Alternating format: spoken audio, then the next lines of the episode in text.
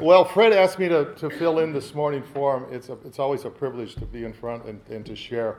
Um, we will, of course, have our, our meeting next week. And for anyone, anybody here for the first time? For the first time? Okay, welcome, welcome. Uh, we gather every Friday, and as you know, that uh, the only time we don't have a meeting is when it falls on a holiday like Christmas or something like that. A Christian But- holiday. uh, yeah, whatever.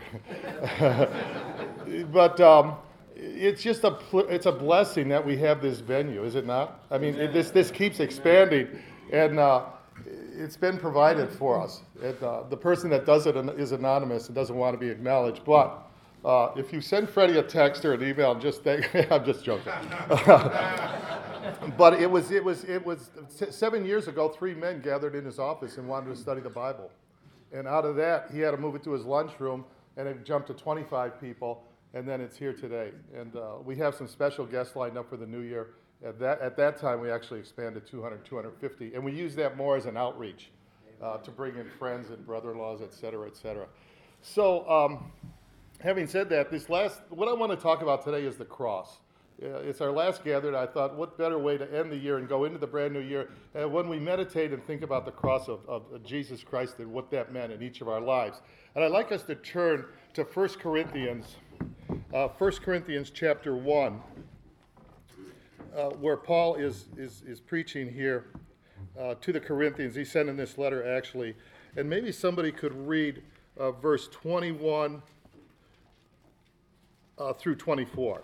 1 Corinthians uh, chapter 21 through 24, please.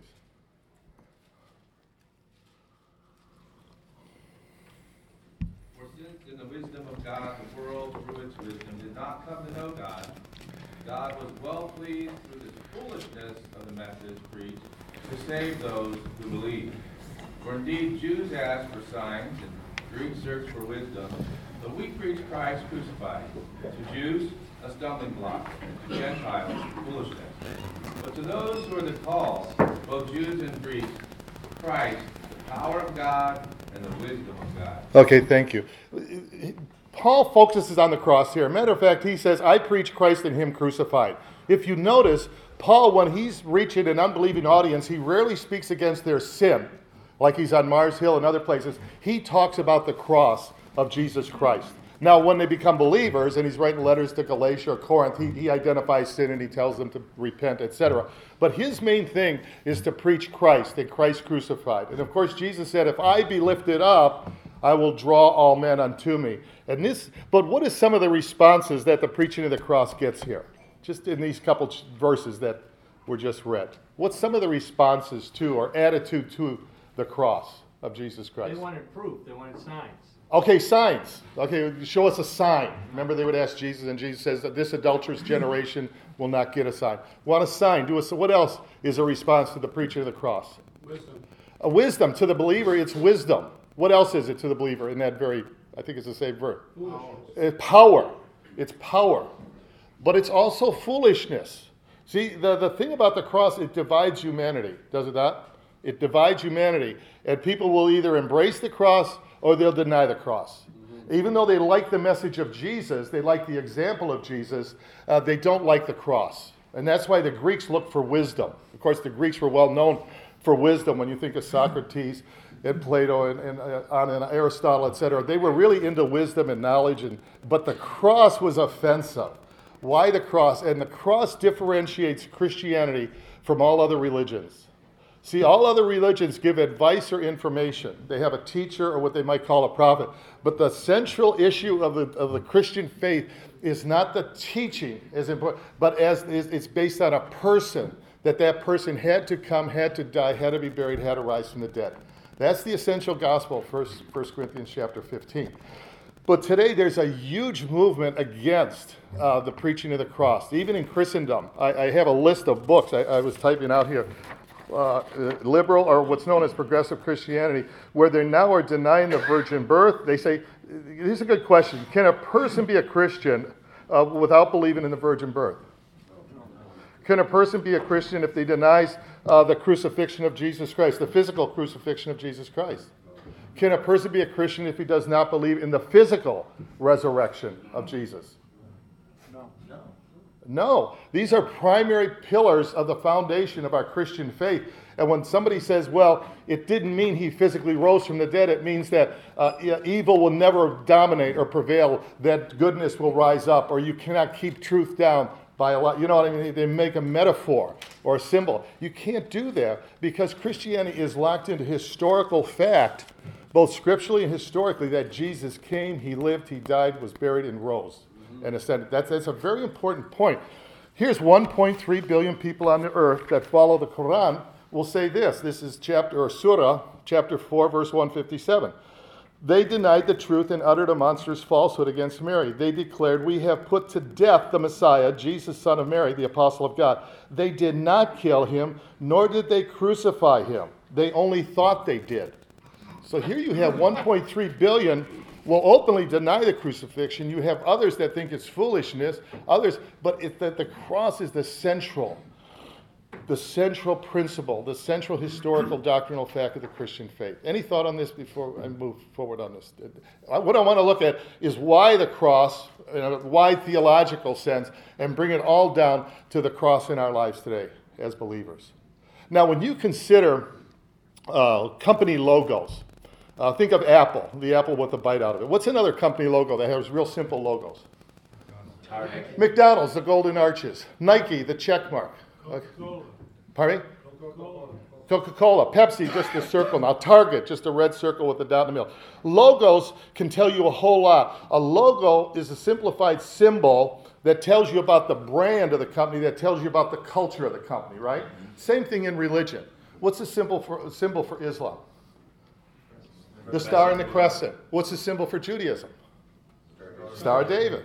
The symbol for Taoism, the circle, the yin and the yang. Buddhism, it's the, the spoke, the eightfold wheel with the spokes. They tell you something. But what's unique about the Christian faith, which is probably the most well known logo of all, it's a symbol of death. Okay? Think about it. It's a symbol of death. And that tells us something about the brand and it tells us something about the culture or the kingdom of God, which we're going to look at today. Question what, If somebody comes to you and says, Well, why does Christianity have to have the cross? Why did Jesus have to come and die? Uh, because his life was so spectacular, even unbelievers like his parables, his modeling, his messaging, his compassion. Why the cross? Yeah, they might say, I'm into everything else, but it's a little like Thomas Jefferson. Remember Thomas Jefferson did with the Bible? Yeah, he cut and pasted. Yeah, he didn't like anything about the deity of Christ or the miracles. And he ended up, you can actually see it in the museum, it's called the Jeffersonian Bible. He liked Jesus. He just did not like the bit about the cross and the death and the torture and the brutality. So, how would you answer that person? And it's not a trick question, it's just a question. John, Why? Basically, you know, he died on the cross to so he could accept all of our sins. And without his actually death on the cross and resurrection, then everything's a lie. Okay, good. Uh, Admiral. Well, I, you know, I just got to say that, uh, you know, this hits a little close to home working now with the Red Cross. The second, no, seriously, the second most recognized symbol in the world after Coca-Cola. Mm. And, and I would tell you that uh, you say the cross symbolizes death. I would say it also symbolizes hope. Okay, right. That's what we're going to get to. Okay. But to, to, back to the question why does Christianity, there's no other religion that has this, you understand? Buddha, this man in northern India, six centuries before Christ, he reaches enlightenment, he, he leads a following, he tells, Muhammad gets this message, he says, and he gets a following, da da da da.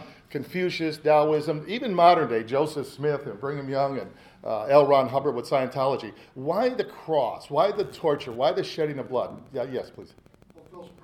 Okay, number one, it fulfills prophecy. And the first place we see that is back in Genesis chapter 3, uh, verse 15. After the fall, God is dealing with man. He's reclaiming, he's, he's putting his redemptive plan in action. And he says, What? About the, he's talking to the serpent or Satan. He says, The seed of the woman will crush the head of the serpent, which is, you know, the, the final blow, the capital blow. But You, I'll put enmity between you and the seed of the serpent, and, and your seed will crush the seed of the serpent, but he will bruise his heel. The seed of the woman, which virgin birth, incarnation. When he comes, he'll destroy the works of the enemy, but in the process, he will be bruised. He will be wounded or hurt. Does that make sense? What does it say in Isaiah 53? He was wounded for our transgressions, he was bruised for our iniquities. We understand. Okay, so the fulfillment of prophecy, you see all through the Old Testament, is this idea of shedding of blood. You know, right from the very beginning, Adam and Eve, they knew they had sinned, they knew they were naked, they were shameful, they hid from God, and they covered themselves, did they not? With what? Fig leaves. What did, what did God do when he came on the scene? Animal skins. Animal skin, which meant what? There was shedding of blood. The innocent died for the guilty. The covering was adequate, and it wasn't man's idea, it was God's idea. That's a very important point. Because man, when you study religions, is really good at making fig leaf garments. How to cover guilt, how to cover shame, how to cover this, how to do that. All, all the way stretching all the way through to Revelation, when you see the redeemed in robes that are white, glistening white, have been washed in what? The blood of the Lamb. So you see the whole sacrificial system runs all the way through the Old Testament, never having a perfect sacrifice, but God says, without the shedding of blood, there's no remission of sins. Or he says at Passover, when I see the blood, I will pass over. In other words, your house will not be judged, which was happening in Egypt at that time. So the idea of the blood. So you have this a couple things if you make a mathematical equation. Number one, uh, the soul that sinneth shall die. The wages of sin is death. If you disobey me, Adam and Eve, and partake of the tree of the knowledge of good and evil, you will surely die. See, the problem with man is not that he drinks too much and lust and pornography and all violence. All those are problems, don't get me wrong. The problem with man is he's dead, spiritually dead, ever since Adam and Eve. And that's why it says in Ephesians chapter 2, verse 1, we have, we're dead in our trespasses and sin. When Jesus comes, he doesn't come to correct morality. He will take care of that and he will restore order in the moral order, in the chaos. But his thing is to deal with this issue of death. Man is separated from God. How do we reunite with God? There's no way an all sinful man can stand in the presence of an all holy God. He needs the God man to come and to shed his blood that we can have the perfect sacrifice and then we can be reunited. Yes? So, to the point, why does Christianity have the shedding of blood? We have to have the shedding of blood. That God's perfect love, He loves us, for God so loved the world He gave, but His perfect justice. His perfect, would a judge be just if everybody that came in front of him, no matter what their crime was, said they're sorry, and he hit the gavel and says, You can go free. You can go free. Can, would that be a just judge? No, there's no payment. If you can't do the time, don't do the crime. You know, I mean, there's, there's wages we earn. The wages of sin is, then who's going to pay those wages? You got it? That's the key. Somebody's got to pay to complete God's perfect love, mercy, but God's perfect holiness and justice. Does that make sense? Sometimes we focus all the way on one, one attribute, not the other. We don't understand sometimes the full attributes of God. So Jesus comes, and that's why you have established this whole thing right from the beginning. Jesus was the one person that entered this world to die. Everyone else that enters this world is to live. Anyway, that's, that's the purpose of life. Jesus comes to die. That prophecy was given even at his presentation in the temple. I know he went up there and and uh, Simeon prophesied that over him. He came to die. John introduces Jesus, behold the Lamb of God who takes away the sins of the world. That's, that's sacrificial language. That's paschal language. So here we see this thing that's set up that there had to be the shedding of blood. We have to establish that fact. And so here we have this issue of the cross, and it is a fulfillment of prophecy. When, when Abraham takes Isaac up on that altar, you know, he takes him up and he's going to offer him up there. Who carries the wood? Who, who is the son of promise? Isaac. Isaac. Who was the miracle child? Isaac. Isaac. Remember, they were beyond childbearing age. Who was named before he was born? Isaac. Isaac. Isaac. Isaac. And Abraham puts the wood on and says, We're going to go up, we're going to worship the Lord, and we'll what? We are coming down. He figures, I'll kill him, but God's got to raise him because he says he understood the resurrection. Amen. He understood death and resurrection. So you have that issue going on. Where there's perfect picture or type way back in the Old Testament. This coming one, this coming one. So the fulfillment of prophecy. Even 30 pieces of silver. If you go in Deuteronomy, why was it 30 pieces of silver? Well, if a servant was gored, punctured, by a bull, how much did you pay the owner? 30 pieces of silver. Okay? That was the price of our servant that was gored, that was pierced from Deuteronomy. So, all through the scripture, we see this. And of course, you come to Psalm 22, you come to Isaiah 53. The idea being there, he had to be pierced. Now, look at one scripture just for a moment. Look at Zechariah. Zechariah chapter 12.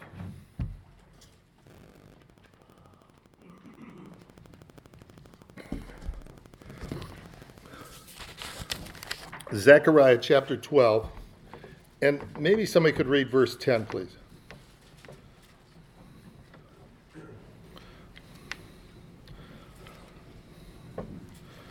Then I will pour upon the house of David and upon the inhabitants of Jerusalem the spirit of grace and of supplication, and they shall look upon me whom they have pierced, and they shall mourn for him as one mourneth for his only son, and shall be in bitterness for him as one that is in bitterness for his firstborn. Okay, now, this is written 700 years before Jesus comes. Christians didn't write the book of Zechariah, okay? That was Hebrew prophets. But this is God speaking in the first person through the prophet. And what's he saying here?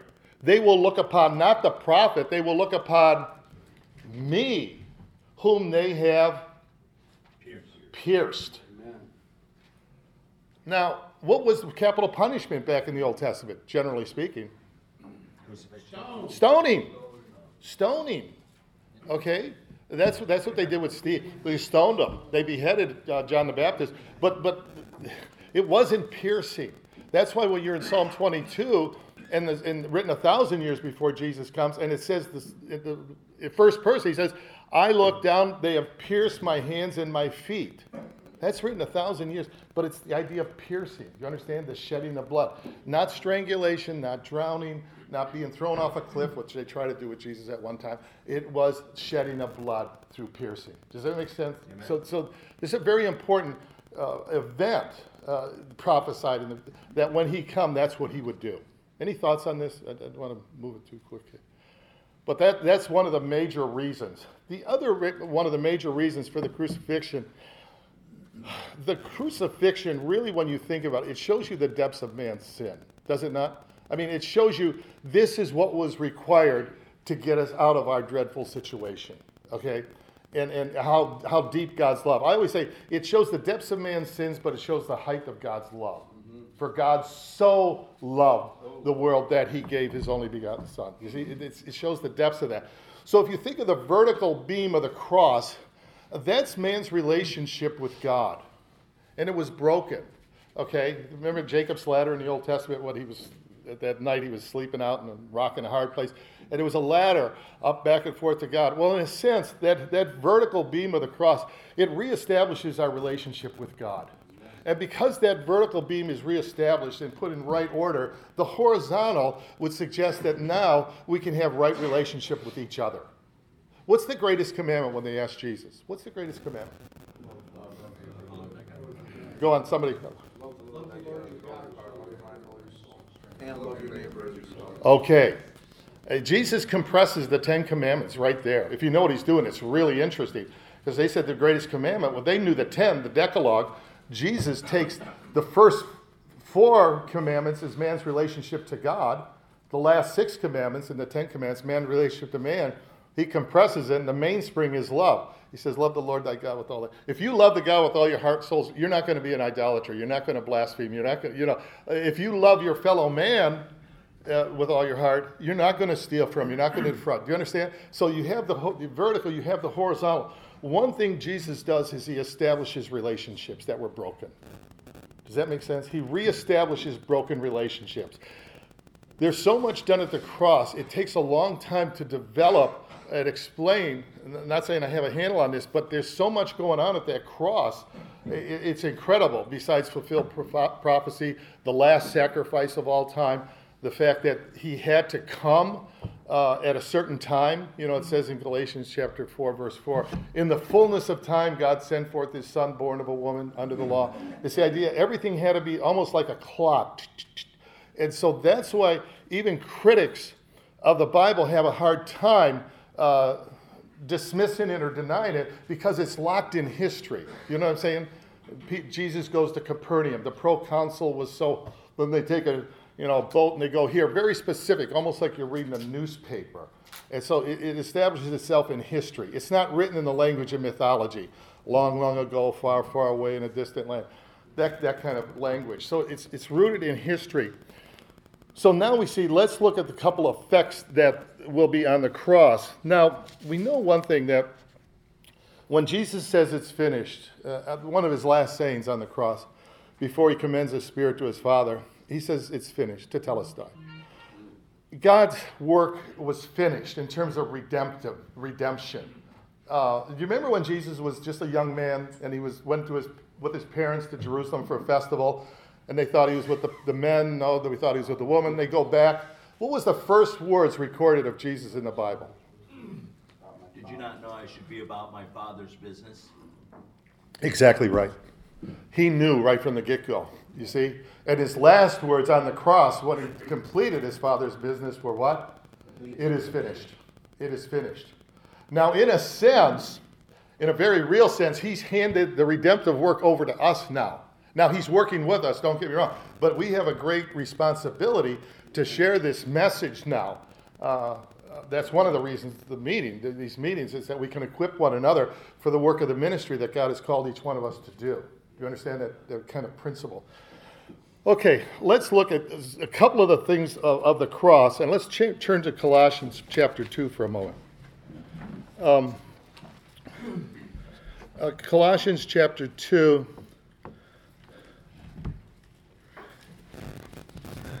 And maybe someone could read verse chapter 2, verse 13 um, and uh, 15. This is one aspect of the work on the cross. And you who are dead in trespasses and the uncircumcision of your flesh, God made alive together with him, having forgiven all, all our trespasses, by canceling the record of debt that stood against us, legal demands. This he set aside, nailing it to the cross. He disarmed the rulers and authorities and put them to open shame by triumphing over them in him. Okay, thank you. Um, what does it say here? What did, what did Jesus achieve at the cross? There's, there's, again, there's multiple things going on at the cross, but what does that, those verses suggest? Pardon me? Full payment. Oh, full payment. Uh, this, this is a very important point uh, that the blood covers all sin, uh, paid in full. Okay? Uh, why this is so important? Because there's many Christians today that are living under the guilt of forgiven sins. Right. You know what I mean? Right. Give me an example. Can anybody think of this situation? I know people personally like this. They're carrying a ball and chain of what they did in the past, even though it's been forgiven through the blood of Jesus Christ, but they can't appropriate that forgiveness in their own life, and it hinders their victorious Christian walk today. All kinds of things. Good, good point. But the blood covereth all, as you say, it covereth all sin. There's nothing that it cannot cover. John, you can't walk by grace and the letter of the law. Exactly right, Mark. And that's what people try to do. They try to do it by their good works. And that's living by the law. If that's how you're going to live, then that's what you're judged by. And until you learn to realize that grace brings you to holiness, and that's the reason for grace, when you start to walk in it, you're able to overcome those very things that so easily entangle. Okay, very good point. We're going to get to that. How, how we can walk in victory. When the prodigal son came back to the father after he had wasted the inheritance and uh, the family name and the reputation and everything else, when he came back to the father, what did he want to do to get things right? Remember when he had a little plan? He rehearsed it before. What did he want to do? What, did he, what was he going to say to his father? Make me a servant. I want to work my way back to you. Yeah. If you notice in Luke chapter 15, the father will not let him say that. He, he will let him say, I've sinned against you and against heaven. He'll let him say that mm-hmm. because he's acknowledging repentance. He won't let him say, why? Because his worth in, his, in the, eyes of his father was not based on what he could do, but the love of the father. Based on a relationship. It's a relational, and that's grace. Now, after that, we assume he worked. He became the son he should have been all along, you know. But the idea, he got the ring, he got the rope, he got the. Makes you wonder why he left home in the first place. But anyhow, um, the idea being there that it's paid in full. What else does those couple verses tell us that the crucifixion did? There's something very important there. He brought us from being dead to alive. From death to life, okay, it's paid in full, but from death to life. There's something else there. It's in the last verse We have power.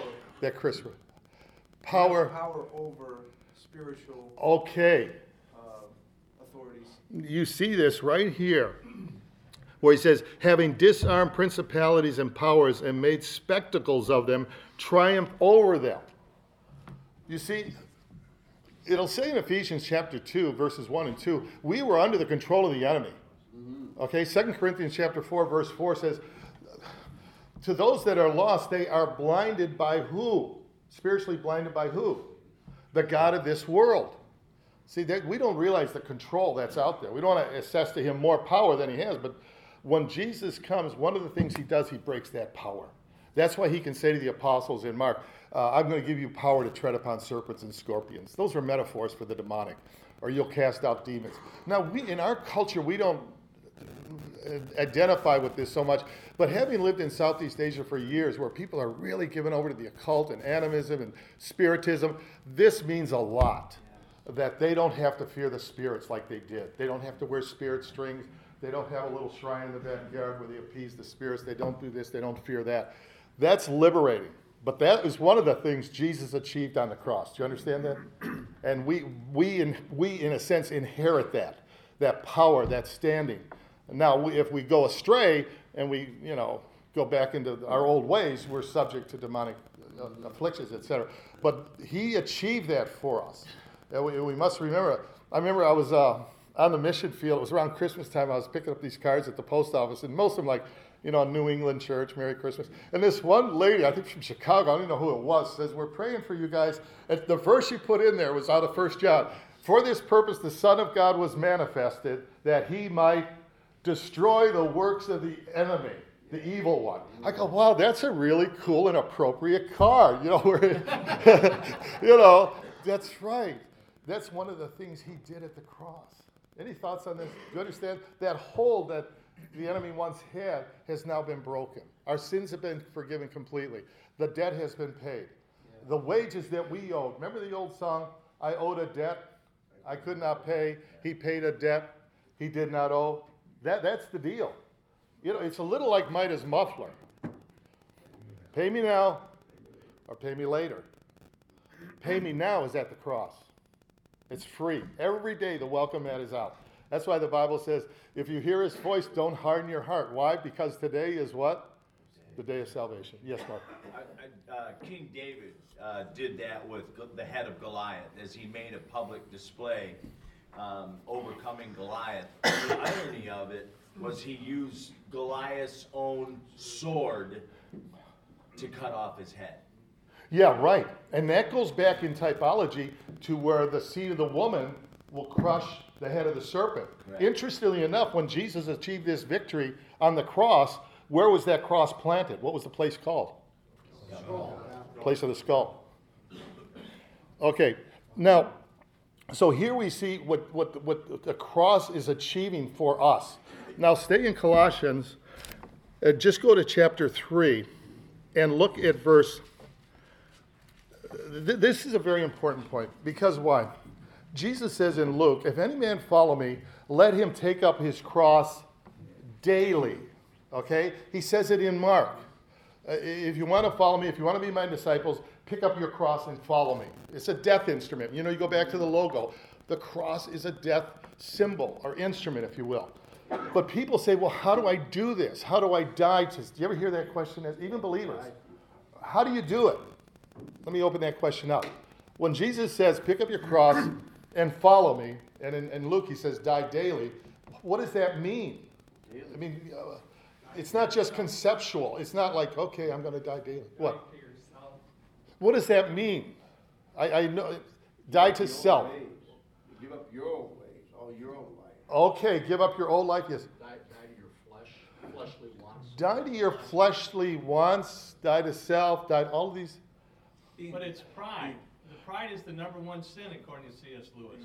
And so if you go towards humility, which I can't do very well, but the, but the fact is, it's pride. If you can give up your pride and give up control of your life to Jesus Christ, as opposed to leading under your own ways, then Okay, pride. Pride is one of those sins, and, and really, pride does keep us from the cross because we think we're self-righteous, or we think the Pharisees didn't feel they needed a savior. You know, it was the sinner. But let's look in real practical terms where Paul is going to itemize or catalog what it means to die, and look at chapter three. After he, he told us about the crucifixion and what that meant for us in terms of wiping out the penalty and the sin debt. But look at verse 5. Therefore, what does he say?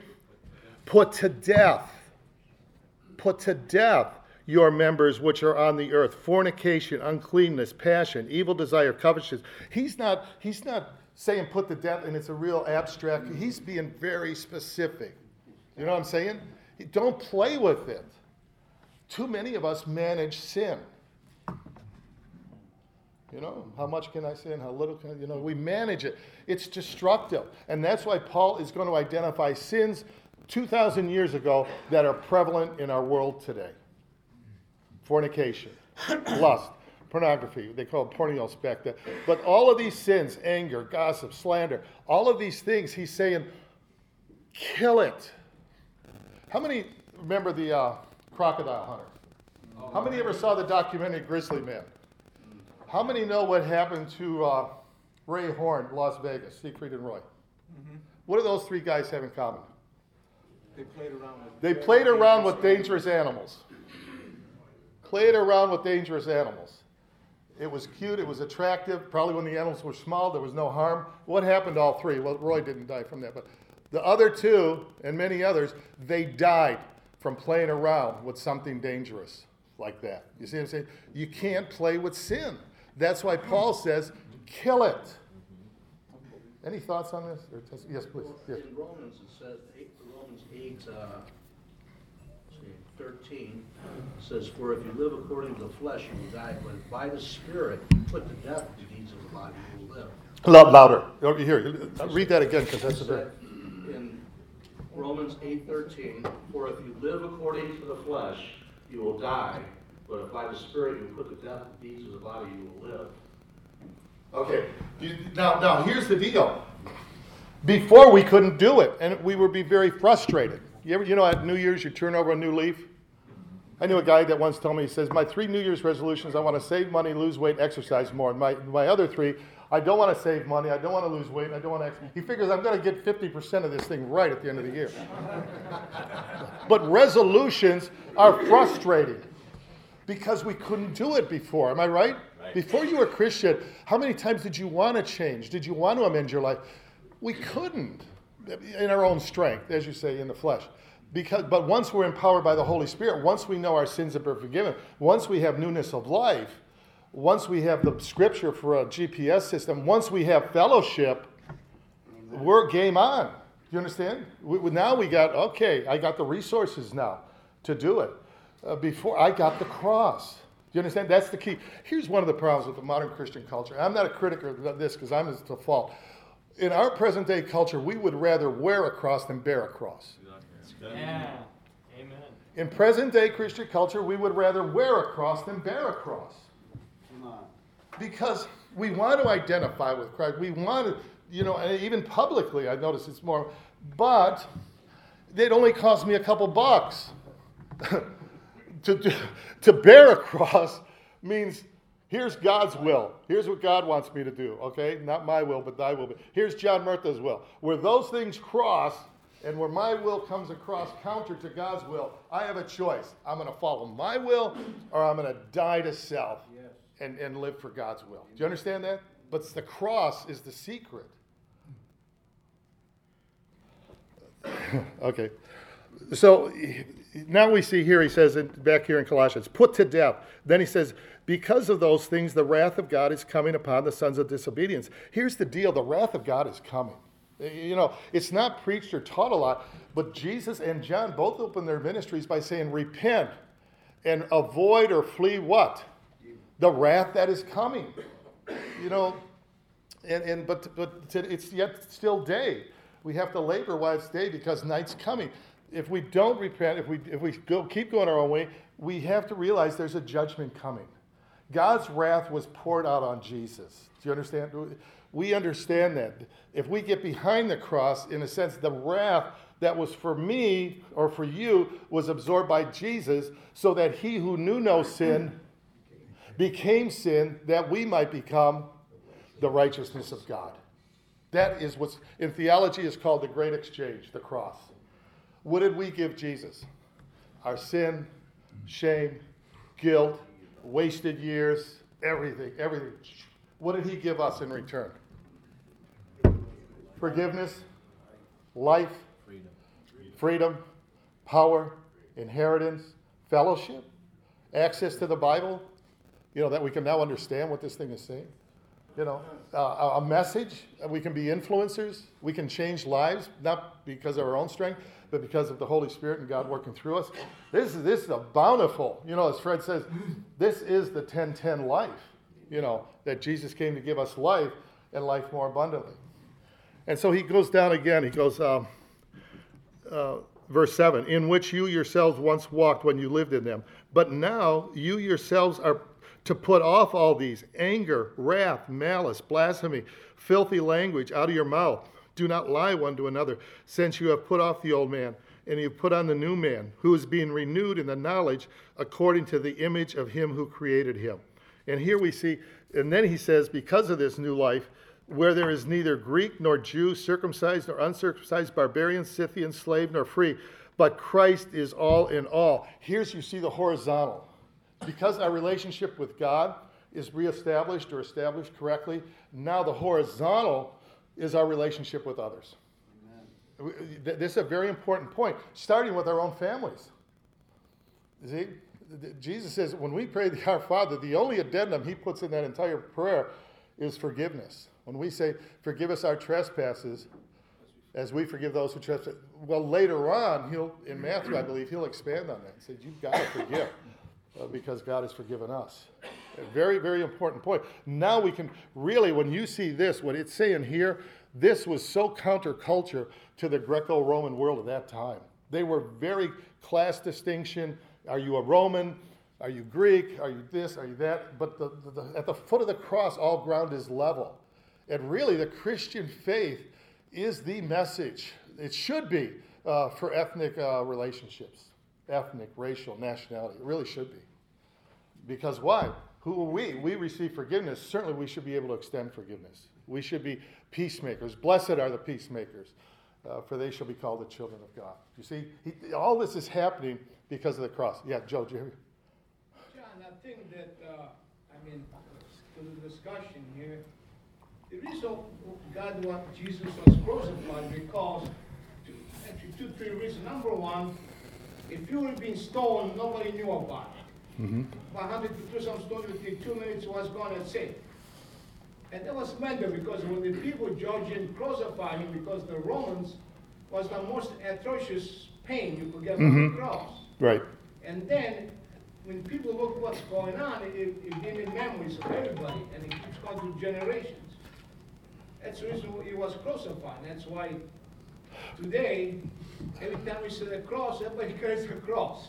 Yeah, that's a good point, Joe. I mean, it, it, the torture that the Romans devised, I'll start wrapping it up here, was, was, was, was extreme in, in what they were doing. If you really study what crucifixion was about, I mean, a lot of times the prisoners didn't make it beyond the scourging. They called it the first death. Then the whole thing with the crucifixion was shame, but it was also an advertisement. It was a billboard. That's why it was outside the city gate, usually on a major road system, and they would leave the bodies up there you know, and po- post the crime, rebel, thief, whatever it might be. Uh, but that's that from the cross. The root word crux crucius is where we get the word excruciating. Have you ever had excruciating pain, like a root canal? multiply that. That's what Jesus was going, excruciating. That's where we get that word. So he took it. I agree with your point about the cross. Although we do know Stephen was stoned and we still study him today. John, there is a movie, I've seen it at least six times. It's called The Risen. Yeah, risen. The Risen. Uh huh. It's a really good one about the, the life of Jesus in the Eastern stuff, how he was crucified and everything. If somebody got a chance to get the movie, Yeah, I think it's a good movie. it's an excellent movie. Yes, Dennis. It's unique that, uh, Christ was in, in Roman times, one of the rare times, they took the body down without letting uh, birds and stuff, you know, sort of eat it up. and- Mhm. Because they were Jewish, they kind of leaned towards the Jews to let them take it down, because it was the Passover time. They let them take the body down. And in most cases, it's, i- any place else in history in the Romans, they left those bodies rot until they fell off the cross. Yeah, right. It, again, it was a, uh, and a display. It was, didn't have broken bones when they, when they scourged them? is like highly unusual. well, yeah, because usually it would break the leg bones to prevent, yeah, yeah. They did, they speared him in the side. And that was to fulfill prophecy. tell you that this and this was gonna happen, they go, no, that's not the way we do it. Yeah. And, and it- what's interesting is even their secular historians like Pliny and Sosthenes and Josephus, of course, that reference the crucifixion of Jesus. There's very few critics of Christianity well, that will deny that Jesus lived and that he died. And they'll, they'll say the resurrection and the other stuff they might have problems with. But they don't deny that usually. That's a modern day phenomenon. And it's coming in. It's coming in even to the, what I would call Christendom at large, these books that are coming out. So, yes, please. That life in the spirit, though, it's, you know, it says in Romans to keep our minds on the things of the, the spirit and not the things of the flesh, you know, so that's like a constant, uh, battle, a co- constant awareness, a constant alertness, um, that we, I think we have to have to walk in the spirit, am I correct? Well, yeah, Romans 8 talks about, you know, in 2 Corinthians 10, the idea, we're responsible for our thought life. I mean, just what it is, you know, I mean, what we let in, what we think about, yeah. And, and we have the power now to renew our thought life. That, that's one of the resources that God has given to us as believers. With the Holy Spirit, with the Word of God, uh, with teachers, preachers, people that can help us along, we can learn how to take every thought captive. I'm We can, saying to walk in the spirit, though, it's a constant Yeah. vigilance to keep our minds focused and not let our minds stray onto the fleshly desires and that kind of stuff. yeah, exactly. Yeah, One more, is there? Yeah. John, I was just gonna ask you, why is this so important? It says not carnal, but Christ, but we were talking about the shedding of blood and forgiveness of sins. But then all of a sudden, we have to do this putting members to death. Why is it so important to put to death things that we've already been forgiven for? All right, let me open that up let me- just for a couple minutes. Why is it important to put to death things we've already been forgiven of? Yeah. Because if we don't put it to death, you'll carry it like you were saying. Gonna, it's gonna weight you down, drag you down. You can't move forward. Yeah, right, okay, yeah. Salvation, salvation is an, is an event. When you accept Christ, that's like birth. You, that's an event. But sanctification is a life. Do you understand the difference? S- Salvation is an event, just like I had two grandchildren born two weeks ago, within two days. I don't mind being a grandfather, but that means I'm married to a grandmother. But anyhow, but you know, um, we have to understand the sanctification, sanctification process. Hope that's not tape, Mike. But that's where we put to death. If we say that we have no sin as believers, what does it say in First John? We're a liar. We're liars. And John's including himself in that. And by that time in his life, he was probably extremely holy. But if we if we confess our sins, he is what? Faithful and just to forgive us our sins. That's the beauty. I mean, when you really under, when we understand our Christian inheritance, what we have in Christ, it's it's it's like a treasure chest. You just keep yes, Mark. You, I mean, you can keep going on and on, as, as you look at Romans six, shall I continue in sin that grace might increase? No. How shall we who are dead to sin live any longer therein? Yeah. Therefore, do not go on presenting the members of your bodies as instruments of unrighteousness, but present them as members of righteousness unto God. Then you go into Galatians and it says, For I have been crucified with Christ. It is no longer I who live, but Christ who lives within me. And therein lies the victory. Right, There- that's the, that's the end verse, Mark, is, but I'll stop with this one, unless somebody had a comment over here. But Galatians two twenty, if that's, the only thing you remember, take, that's your takeaway. I am crucified with Christ, nevertheless I live. Now that sounds really weird. I'm crucified with Christ, nevertheless I live. But it's not me that's living anymore. What does he say? But Christ who liveth, and the life that I now live in the flesh on this earth, I live by the faith of the Son of God, who loved me and what? Died for me. Personal. Not John 3.16, for God's love. This is for God, Jesus loved me. Personalize it. And then learn how, how we can all walk in that victory. Was there one more comment before we close in prayer? Yes, sir. I call it the theory of the front end alignment. We all drive cars, when that front end is out of alignment, there's always the stress that it's trying to pull to the left or to the right. Mm. You have to ex- exercise, you have to fight that to keep it going straight. And until you go in for that front end alignment where you can let the wheel go and and it cruises, the front, the issue is this, those desires that we have inside is like our check engine light. It says something's amiss. Yeah. Something's off, and until we get in alignment with the i.e. change of desire, we're having to put stuff to death all the time. Good point. A very good illustration. All right. Uh, did, was there one more short comment that, that um, we'll have to- So then Galatians two twenty is the embodiment of God's will. Yeah, in a sense. I mean, what Paul does there, he capsulizes a lot of truth. He wills for us to bring him so close that he's living inside of us. Yeah. So our desire really should be God's will. Yeah, end game, right? Not my will, but thy will be done. That's why we pray, Our Father who art in heaven, hallowed be thy name. Thy kingdom come, thy will be done. Now, one day it's going to be done on the earth. He's going to restore everything, you know, broken order and everything Satan is cast out. But now he wants to reign in your life and my life, and we want his will done. And not what Frank Sinatra said when he said, my way. That's not the way. So, okay. Mike, would you close us at a word of prayer, please?